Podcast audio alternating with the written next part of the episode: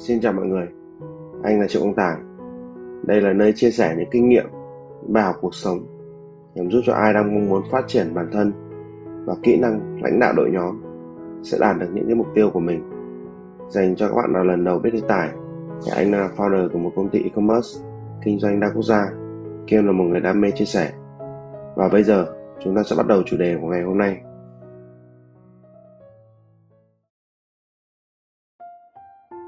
vào chủ đề đầu tiên, anh muốn chia sẻ cho các bạn về hành trình 8 năm sự nghiệp của mình với những cái bài học đắt giá để từ đó các bạn có thể rút ra được những bài học cho riêng mình. Đồng thời cũng sẽ giúp cho các bạn hiểu được triệu ông tài là ai, có xứng đáng để các bạn theo dõi và lắng nghe hay không. Cùng bắt đầu với chủ đề đầu tiên cho hành trình sự nghiệp của anh, từ thời điểm anh mới ra trường cho đến những bước ngoặt quan trọng dẫn đến việc kinh doanh. Anh là một cựu ờ, sinh viên trường Đại học Kinh tế Quốc dân chuyên ngành là kinh tế và quản lý đô thị. Ngành học này thì tương đối lạ và ít người lựa chọn. Anh cũng không phải ngoại lệ. Nguyện vọng của anh là tài chính doanh nghiệp nhưng anh không đỗ nguyện vọng một. Sau đó đã lựa chọn ngành kinh tế và quản lý đô thị vì được người thân tác động. Tuy nhiên sau khi học đến năm thứ ba, anh cảm thấy bối rối và mất hướng. Không biết tương lai sau này sẽ làm công việc gì. Đa số học ngành này thì làm trong nhà nước, nhưng anh nhận thấy mình không làm việc ở trong môi trường đó vì thấy quá thiếu nhiều thứ. Từ những mối quan hệ cho đến kiến thức. Bởi vì thời sinh viên anh cũng không tập trung vào việc học cho lắm. Trước viễn cảnh chưa có lựa chọn nghề nghiệp, anh quyết tâm không thể để cho số phận định đoạt. Anh bắt đầu tìm kiếm một ngành nghề nó hoàn toàn khác lạ. Anh cũng đi học một số chứng chỉ để bổ sung vào cv của mình, hy vọng là có thể dễ dàng tìm việc hơn. Nhưng mà rồi cũng không đem lại kết quả gì cả. Cơ duyên đến với anh vào đúng thời điểm mơ hồ nhất thì Việt Nam cho phép Facebook công khai Trước đó anh cũng đã biết đến digital marketing và nền tảng mạnh nhất lúc đấy là Google.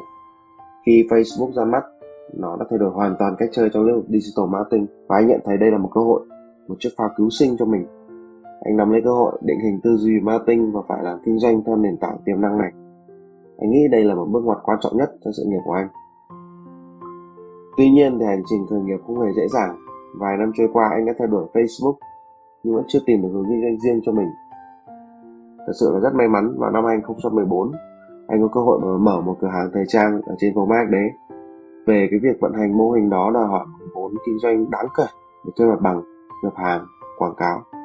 Tuy nhiên vào thời điểm đấy thì anh không có đồng vốn được cả. Nên lúc ấy anh phải nghĩ cách. Vậy thì anh phải làm gì? Anh nghĩ đến ba chữ F. Friend, bạn bè, family, gia đình hay là fans, những người mà hâm mộ mình và nguồn lực duy nhất mà anh có thể tận dụng bây giờ, trong đầu anh nghĩ ra thì chỉ là gia đình thôi. Tuy nhiên, việc lựa chọn thành viên gia đình để vay tiền cũng là bài toán khó. Gia đình anh không giàu có, nhưng mà anh nghĩ là cũng có khả năng để cho anh vay số tiền đấy. Anh có thể vay từ bố mẹ, nhưng anh đã lựa chọn cô của mình. Cô anh rất là khó tính, đặc biệt là vấn đề tiền bạc. Vì vậy mà thuyết phục cô cũng là một cái thách thức. Nhưng mà có một câu hỏi các bạn hay hỏi anh đấy là tại sao mà anh không vay từ bố mẹ? Có lẽ là giống nhiều bạn khác, nếu anh vay từ bố mẹ, anh sẽ có áp lực trả nợ. Trong khi điều đấy với cô của anh thì không đúng. Anh luôn chịu áp lực và chắc chắn phải trả nợ.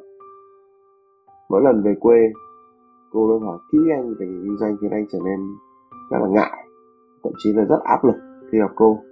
Nhưng mà anh nghĩ là nhờ những áp lực đấy, anh đã có động lực để phấn đấu, cố gắng hết mình và có trách nhiệm với cái khoản tiền mà mình đã vay được của cô dần dần thì việc kinh doanh của anh trở nên thành công hơn. Có những điểm uh, cháy hàng không có chỗ đủ để uh, để xe của khách. Đến bây giờ anh vẫn khá là tự hào về những cái trải nghiệm ban đầu đó. Vậy nên anh có một lời khuyên cho các bạn đang thiếu vốn khởi nghiệp ấy. Tốt nhất là chúng ta không nên vay tiền từ bố mẹ. Kết thúc tập 1 này các bạn đã hiểu hơn về anh về con đường mà anh đi. Ở tập tiếp tới sẽ là những bài học đắt giá mà anh rút ra được để thành công hơn mỗi ngày mời các bạn tiếp tục theo dõi.